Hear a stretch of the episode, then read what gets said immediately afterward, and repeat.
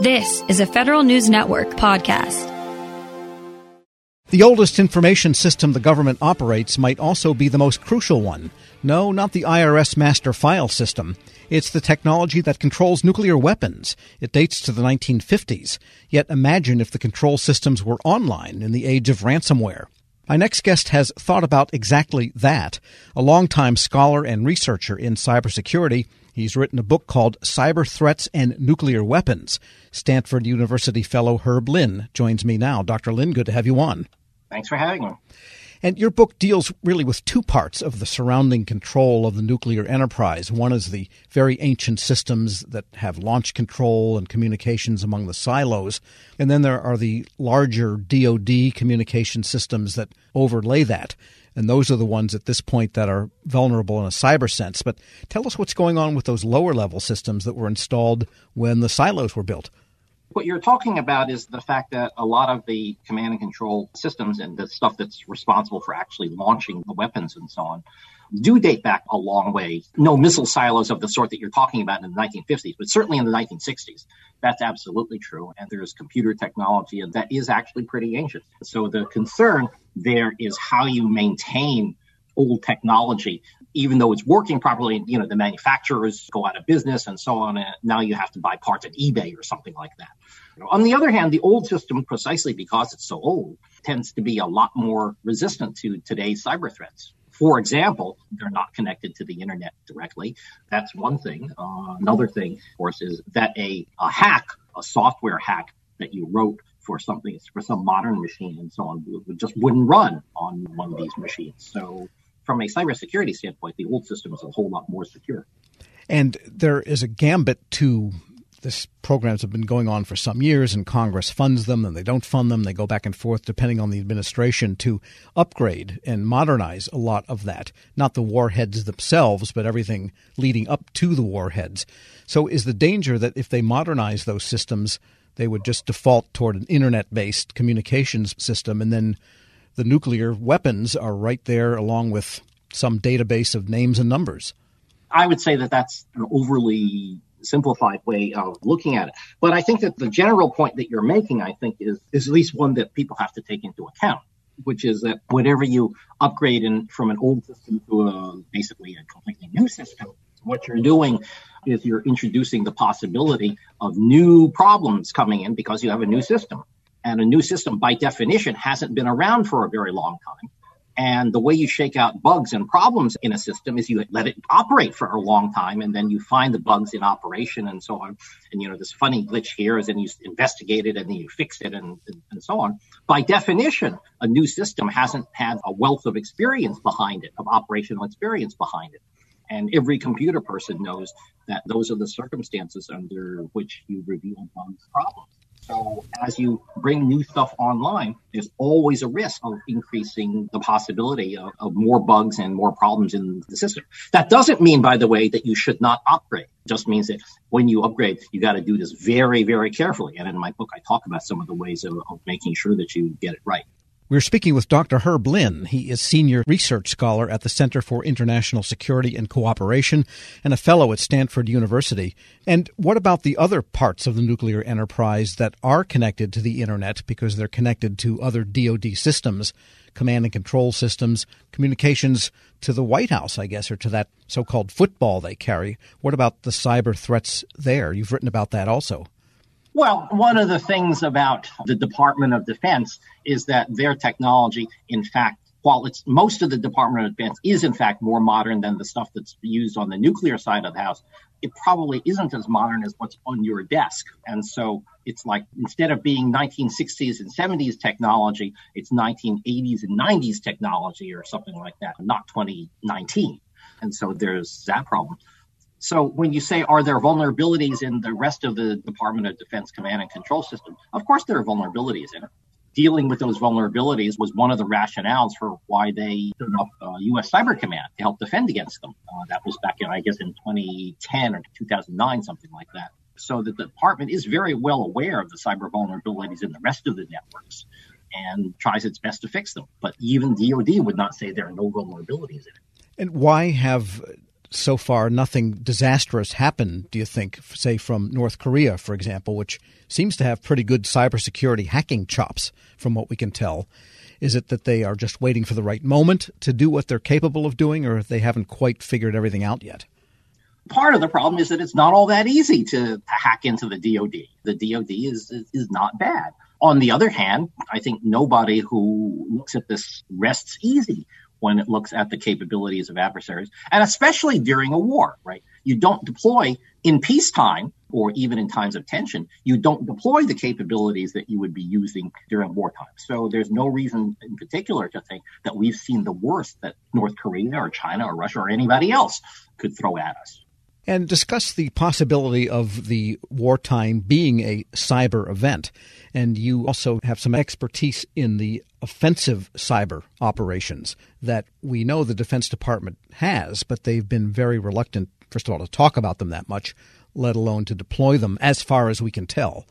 And so, should there be a little bit more active use of cyber preventive measures, which might look like cyber aggression coming from our side to prevent what could happen from the other side? Let me rephrase what I think you just said. I think you asked the question should we be penetrating them and hassling them in cyberspace a little bit more in order to prevent their hassling us in the future? I think that's what you asked. Yes, that's why you're the professor. Okay, right. And so the answer is that, in fact, in 2018, U.S. Cyber Command did, in fact, announce exactly such a doctrine. It's what they call defend forward and persistent engagement. It's all oriented towards defense in the sense that we're trying to protect ourselves. And the theory behind this is that persistently engaging the adversary is going to force them to spend more of their efforts on defense rather than on offense. The argument is they have a limited amount of resources. There's a certain balance of offense and defense that they use right now. And that if we hassle them some more, they'll be forced to shift resources from offense into defense, thereby being able to harm us less. So the DoD has actually set this out quite straightforwardly in, in a doctrinal statement that's on the web. All right. And getting to your book, Cyber Threats and Nuclear Weapons, what's the main message you're trying to get across here? The main message that I'm trying to get across in the book cyber threats affect all of the nuclear enterprise, sort of from soup to nuts. Most people who have looked at the cyber threat to nuclear weapons have focused on the uh, command and control system, and they should have. That has been a good thing the lesson that I want to underscore is that cyber affects every aspect of the problem of the nuclear enterprise, not just the command and control. So there are potential possible issues with nuclear warhead reliability and, and, and the like. I'm less concerned about that actually, but there are a lot of problems potentially with nuclear weapons delivery systems. And there's a lot of problems even within command and control. People worry about the idea that somebody might penetrate the system and issue a false launch order or something like that. I'm not actually particularly worried about that, but there are all sorts of sensitive databases and so on that need to be protected. And, and I mean, it's very complicated to run a nuclear delivery system. I mean, a whole architecture of you know, weapon systems and, and command and control and so on that will actually result in nuclear weapons being delivered where they're supposed to be delivered. And also, there's the issue of the many simulations that they do, head by head, so to speak, because they can't test them anymore those right. tests are done on networks of supercomputers and done by the way that's scientific. That's right. and that's right. And they're not connected to the internet, but you know you have to worry about the integrity of the data that they rely on and so on. And as I say, I, I'm not all that worried about the Department of Energy. On the other hand, there are potential threats that they have to be aware of. Anything else you think they really need to know? Yeah, there is one other major point that I didn't get to here, which is that one of the big deals that the new administration and the past administration too has been uh, pushing is this idea of conventional nuclear integration. That is, a greater integration between the U.S. conventional forces and nuclear forces.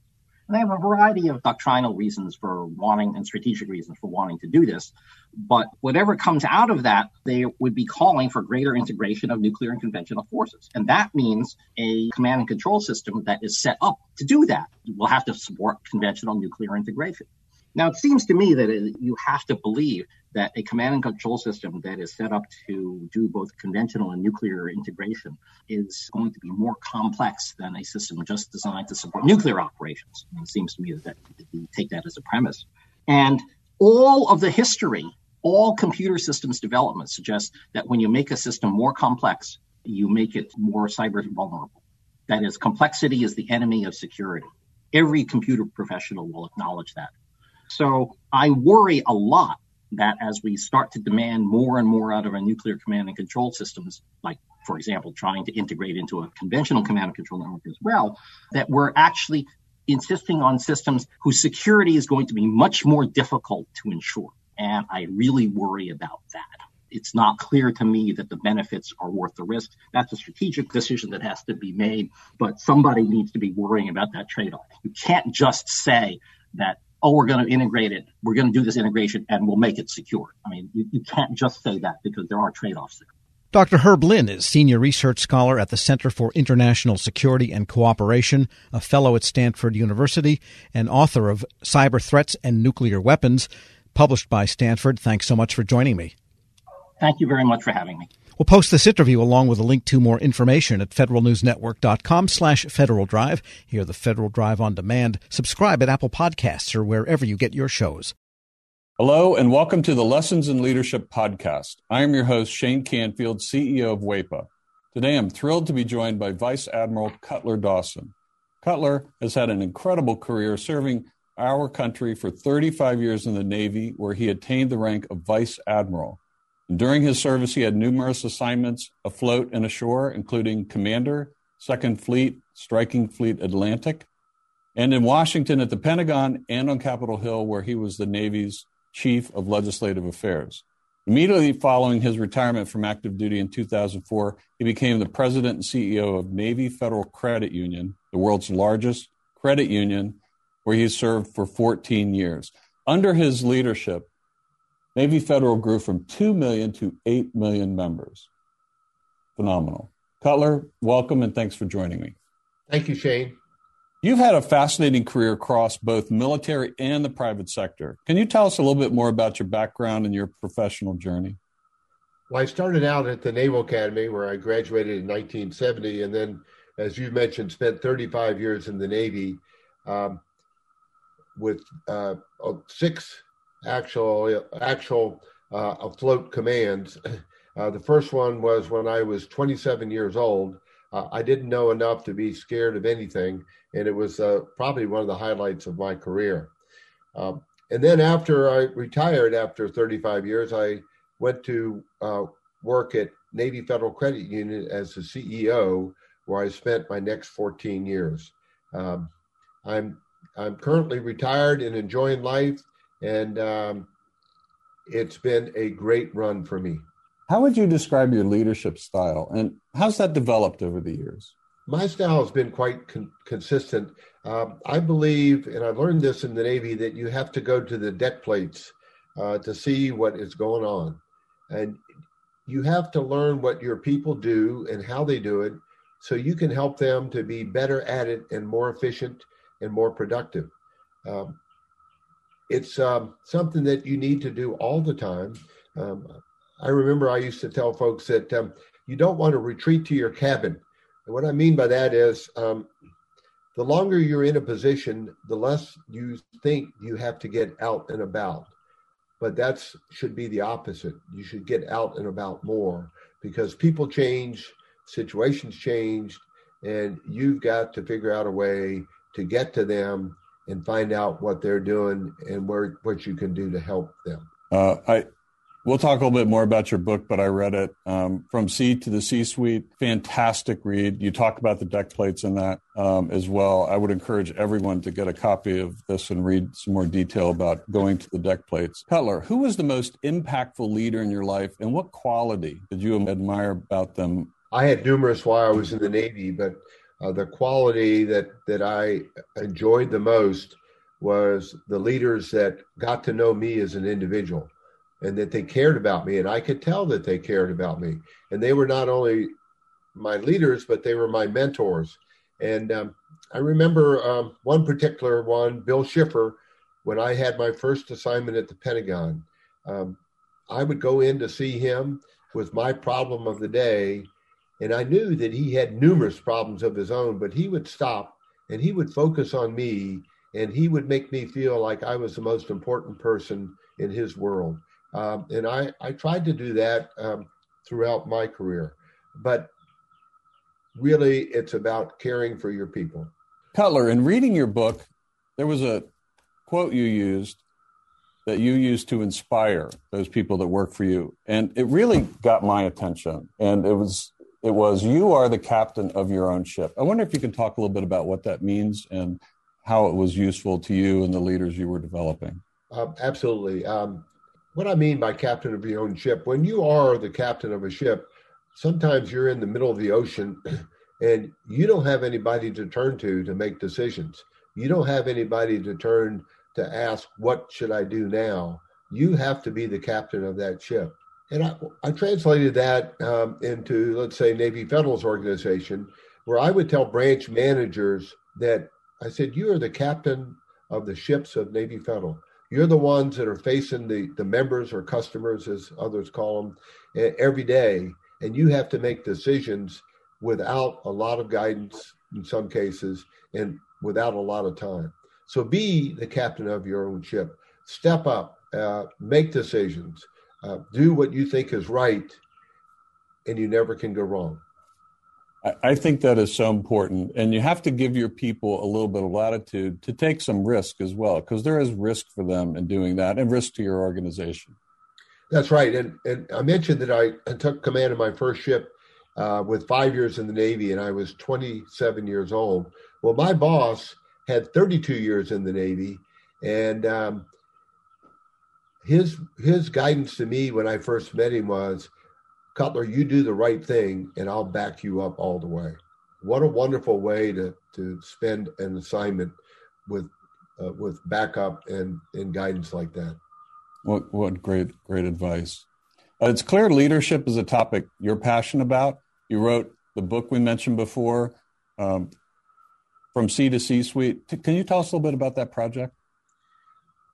Yes. When I was at Navy Federal, I would tell sea stories uh, as parables to get my point across.